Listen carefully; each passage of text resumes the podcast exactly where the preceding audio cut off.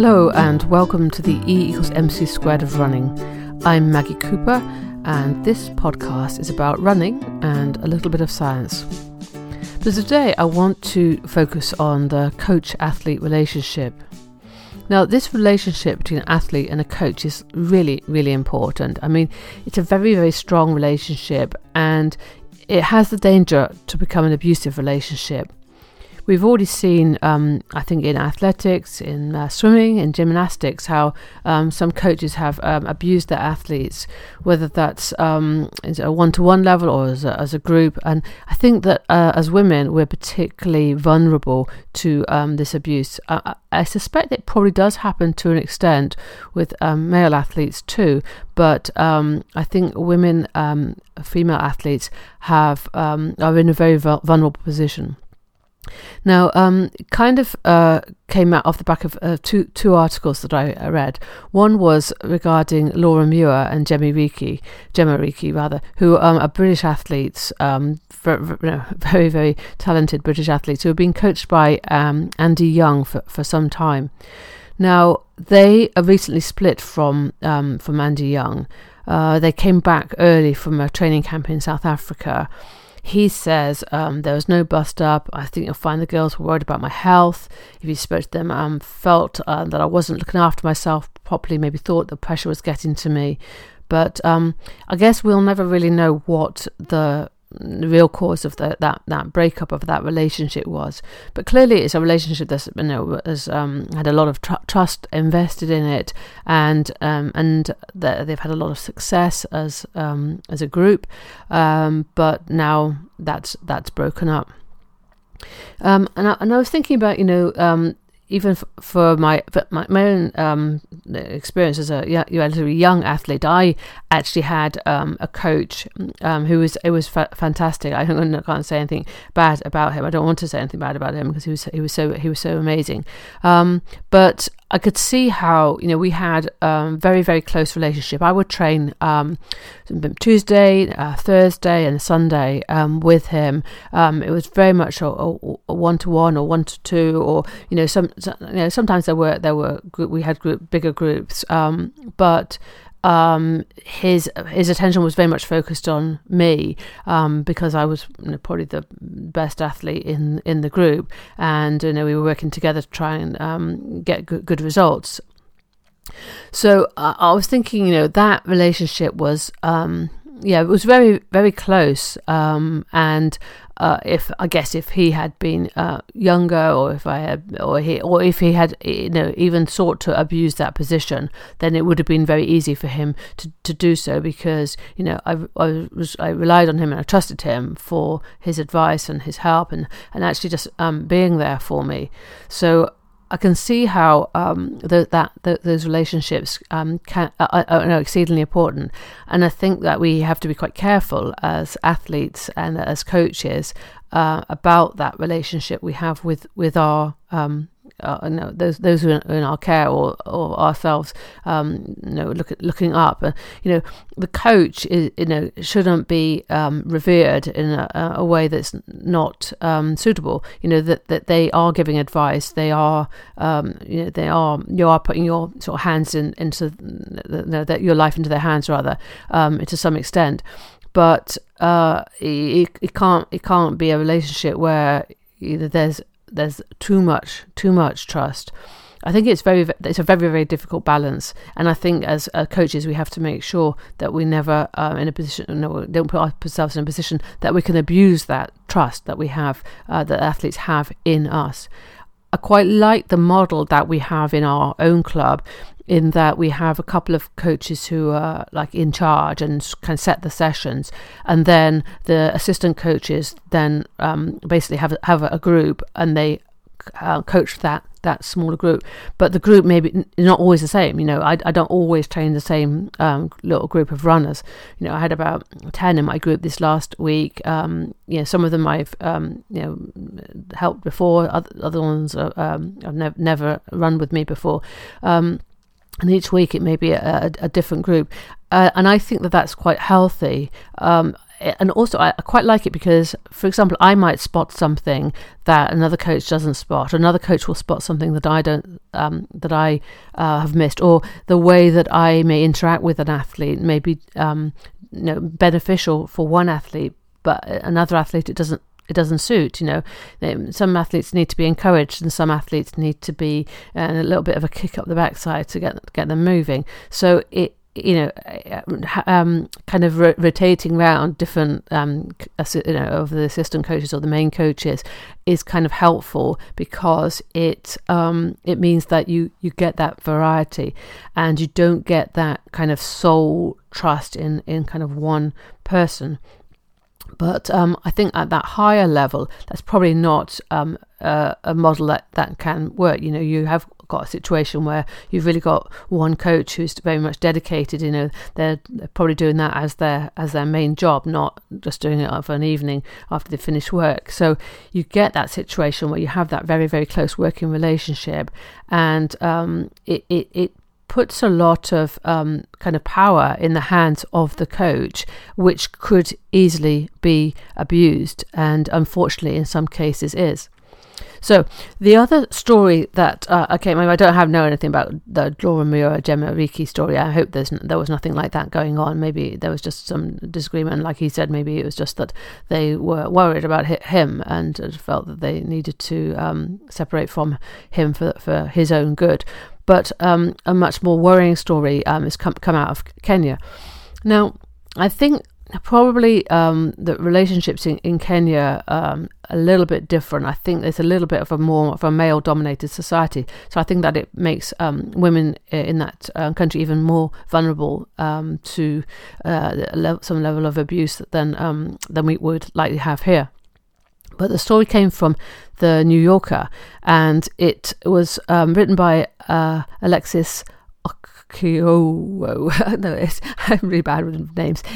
O K E O W O, however you pronounce that. Anyway, um, and it was from earlier, just earlier um, this this month, but a couple of um, days ago. It was called uh, "Why Were Two Female Running Champions Killed in Kenya?" And uh, this is such a sad story, and I hadn't heard it. I, I had heard of the death of um, Sammy Wanjiru back in uh, 2011.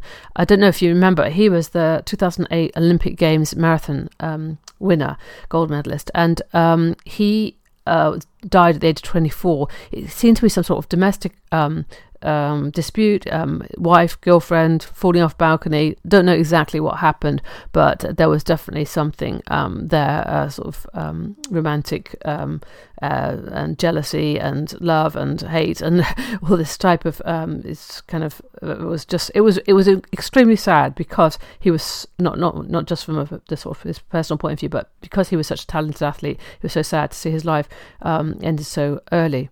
But um, the cases that, that, that were highlighted in this um, article were uh, these both these people were murdered in Iten. Now, if you know anything about Iten and you know anything about Kenyan running, Iten is like the home of Kenyan running. Uh, you know, if if you're going to go to Kenya to uh, do some training as a, as a Westerner, Iten is the place you go. It's like the home of running, and um, some amazing you know um, athletes have come out of uh, of Iten. But uh, what isn't so clear is obviously that there is some there are some issues there in terms of um, uh, the the relationships between um, particularly the male coaches or or um, uh, um, or hu- even husbands or boyfriends and um, athletes. And part of it uh, revolves around the fact that um, you know these athletes who, who, are very successful, they get paid a lot of money, and so they are you know if you can marry or you, you know a romantic liaison with um, a very good female athlete, then you know you, have got money. Um, so money, uh, love, jealousy, it's not a great mixture. And added to that, I think that uh, you say the Kenyan society is a little bit more male dominated, but also it, it's kind of more accepted that people will have extramarital affairs, um, th- things like that uh, go on. I, I, mean, I don't really know what it's like. I, I, know, I know from when I went to Uganda that I was quite surprised by the fact that. Um, the person that I was, um, you know, with when I was out out there, you know, some uh, African girl. She was like, she said she was one of five children, and each had different fathers. Now, I'm saying not saying that doesn't happen here in in, in England. It, it does, but she basically was hinting the fact that that was kind of like normal was not an unusual thing. Um, well, yeah, I was just a bit surprised anyway, but anyway, th- let's go back to these. Let's go back to these stories of these two, um, these very sad stories of these two athletes. So one athlete is called um, Agnes Tirop, and um, she was the two times bronze medalist at the World um, Championships uh, over 10,000 meters. So, like, really high quality athlete. Um, she'd been um, running since she was very young. She's one of a, a number of children, I think maybe eight children or something in her family. Um, even as a school schoolgirl, she was um, earning money, earning enough money to fund um, school fees for her uh, siblings. And uh, at the age of 15, she met um, this guy, um, Ibrahim uh, who was um, said he would be her manager and a coach, although he didn't seem to have a lot of experience. The family were a bit worried about that. Um, she was, you know, she, she was keen. He was, he's charming, big, whatever, strong, whatever. So she um, she went off, and um, he became her manager, and really then started taking over her coaching uh, as well. And he persuaded her to to quit secondary school, and um, family weren't happy about that. But she ended up, um, you know, uh, being with him, and she was very uh, successful, as you can see from uh, the fact that she, um, you know, got uh, bronze medals at world championships. Uh, she was earning money. She was, you know, the the thing is, the money is is like it's, it's different than here. You know, if you earn ten thousand pounds here, that's that's great. I mean, it's that's a lot of money. Um, but it's but the, uh, but yeah, I mean, I don't know. Say it's maybe um, you know ha- uh, half a year's salary or a quarter or a third of a year's salary or something like that. Depends, you know, what your norm, normal salary is. But over there it's much much more than that. And so um, you know if you win a major marathon you could um, you know buy property um, you know buy land you know it's, it's it's it becomes really massive. And so that puts another dimension on that athlete coach relationship which we just don't have here. Um, I mean, you, it's really difficult to survive as an athlete here. You have to be really, really good to make enough money to um, make a living as an athlete in in Britain. But in um, in Kenya, if you're that good, you um, you know you're set up for for life. And if, for, for example, in in this case, um, she got pregnant. Um, well, your earnings are going, aren't they? Your the, your income stream is, is suddenly gone. Um, so she got pregnant and she was happy about that. And then later it appears that uh, she was forced to have an abortion by by him. And it seems that she was really quite unhappy in the relationship. She wanted to get out of the relationship but um, she she was not able to, or certainly not able to, uh, in time because um, she apparently um, was murdered by him, um, and it's just that's just incredibly sad. The the athletes in an Iten set up um, like um, a WhatsApp group which between them called Agnes uh, as Angels, and um, you know try and support one another because it's not it obviously was not just this one athlete who was um, having this type of trouble, but many of the female athletes um, really being um, abused by uh, either their um, that the the partners or the or boyfriends or or even coaches. Often the boyfriend or the the, the or the um, that the husband is the, is the coach, and so um, they they set up this organization to try and support um, one another.